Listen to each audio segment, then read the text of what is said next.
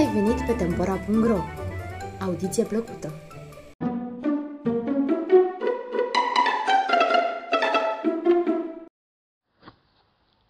Balaurul lacului, poveste austriacă Cu mulți ani în urmă, pe țărmul lacului Zirnitz, într-unul din cele mai frumoase ținuturi ale Austriei, se înălța un castel străvechi și frumos. În acest castel locuia ducele Rudolf, care în acele zile îndepărtate domnea peste oamenii de prin părțile acelea. Ducele Rudolf era un stăpân iubitor de sine și hain, iar oamenii erau nevoiți să muncească din greu, din zor și până în noapte ca să plătească birurile uriașe pe care el le cerea. Pământul de pe coastele muntelui era tare și pietros. Oricât ar fi muncit țăranii de bine, nu puteau scoate recolte bogate și deseori de-abia aveau destui bani să-și cumpere de alegurii. Dar apele lacului Zirniți erau bogate în pește, așa că oamenii nu mureau de foame, pentru că se hrăneau cu peștele pe care îl prindeau. Într-o bună zi, pe când ducele Rudolf se plimba pe malul lacului, văzu mai mulți oameni aruncând undițele în lac. ce e această necuvință?" strigă el năpraznic. Lacul e al meu, nimănui nu e îngăduit să pescuiască în el." Ducele porunci ca oamenilor să nu li se dea voie să mai pescuiască în lac. Pe viitor, oricine va fi prins pescuind, va fi trimis la închisoare și pedepsit cu asprime. Oamenii primiră porunca cu mâhnire. Avuseseră întotdeauna dreptul să pescuiască în lacul Zirnit și simțeau că ducele fusese din cale afară de crud, răpindu-le acest drept. Ducele avea un fiu pe nume Otto, un băiat de vreo 12 ani. Otto era senin la chip și bun la inimă, iar oamenii îl iubeau la fel de mult cât îl urau pe tatăl său.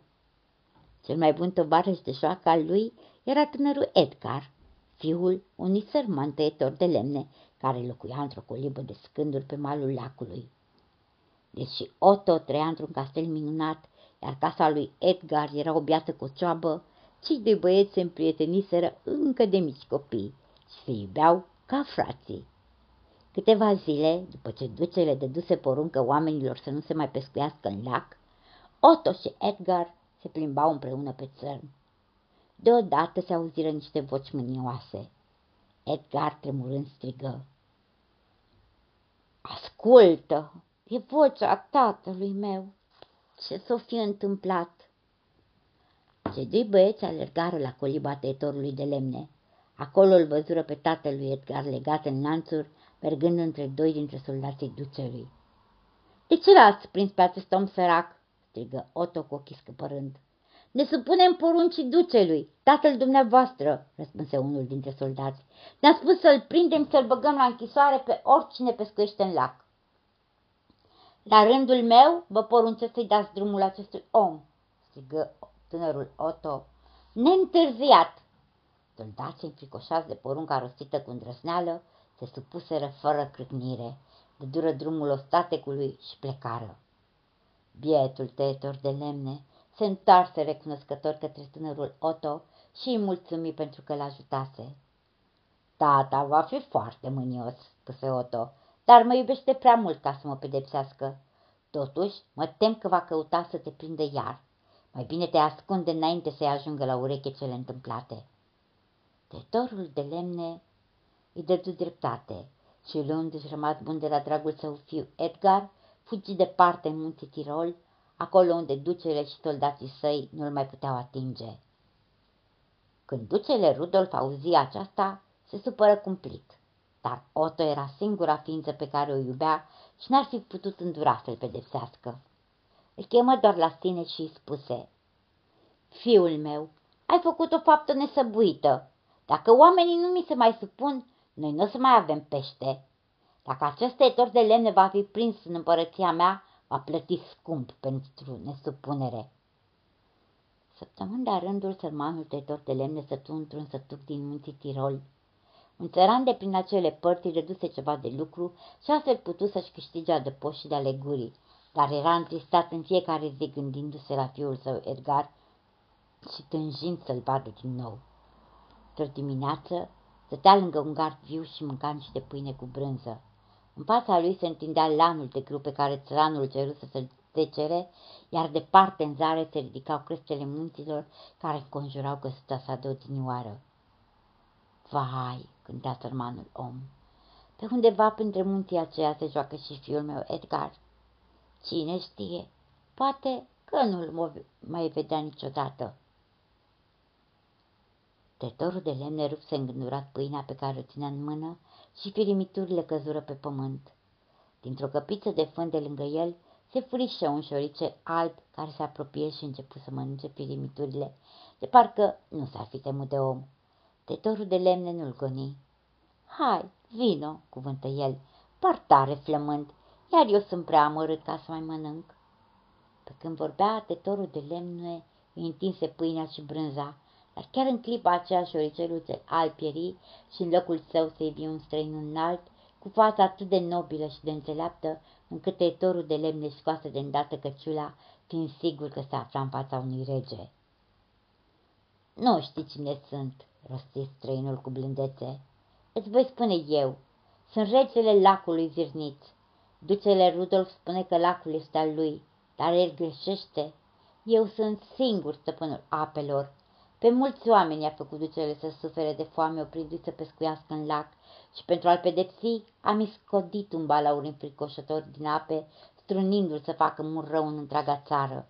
Balaurul locuiește acum pe stâncile de lângă castelul ducelui și a poruncit acestuia să-l dea pe fiul său Otto, că de nu va nimici întregul popor. Ce vești îngrozitoare!" Strigă tăitorul de lemne.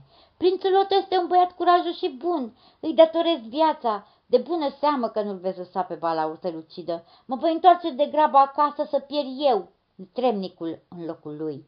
Îngăduie ca balaurul să mă ucidă pe mine și o crotește-l pe Oto. Și tu nu-mi curajos și cinstit, spuse regele lacului. Oto nu va păti nimic nimic, să făgăduiesc. Întoarce-te pe malul lacului și vei ajuta să scape. Vei avea puterea asupra balaurului, iar la porunca ta se va reîntoarce în adâncurile lacului. Tătorul de lemne plecă în mare grabă spre lacul Zirniț. Cu cât se apropia, cu atât se auzeau mai tare bocete și baete amestecate cu un urlet și cu un șuierat înfiorător. Când ajunse în mijlocul mulțimii, de pe țărm, îl văzu pe ducele Rudolf, a cărui față tristă lăsa să se citească cât de mare era durerea. Înconjurase gâtul lui Otto cu brațele și plângea amarnic. Stăpâne, spuse tăietorul de lemne, înclinându-se în fața ducelui Rudolf. Care-i pricina acestei zarve? Palaurul cel puternic pe care îl vezi acolo, răspunse ducele. Îl cere pe fiul meu. Dacă nu-l dau pe Otto, întreaga împărăție va fi nimicită. Nu te teme înălțimea ta, spuse tăietorul de lemne. Am putere să scap fiul de la moarte. Tăietorul de lemne se duse spre stânca uriașă unde balaur se încălzea la soare. Întoarce-te în adâncurile lacului, strigă tăietorul de lemne cu glasul său clar și puternic pe care l-auziră toți cei de față. Deodată, balaurul cel puternic se ridică în picioare, făcu o săritoră uriașă, sări în apă și se făcu nevăzut. De bucurie, ducele Rudolf zise, Cum să te răsplătesc? Mi-ai scăpat fiul de la moarte, cerem ce vrei și dorința va fi îndeplinită. Cer, răspunse tătorul de lemne, ca de azi înainte să dai voie oamenilor să pescuiască nestingheriți în apele lacului. Ce inimă bună! strigă cineva de lângă tăietorul de lemne și acel cineva era chiar regele lacului.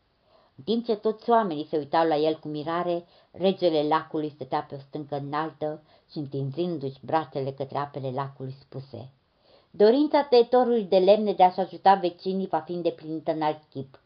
Coastele muntelui nu sunt pietroase și neroditoare, dar din ziua aceasta voi face ca apele lacului să sece timp de șase luni pe an, dând la iveală o câmpie bogată, unde recoltele voastre vor crește din belșug. Regele lacului pieri, dar de atunci încoace lacul tiernit zacă în fiecare an iar oamenii au parte de recolte așa de bogate încât nimănui nu-i mai este teamă că va muri de foame.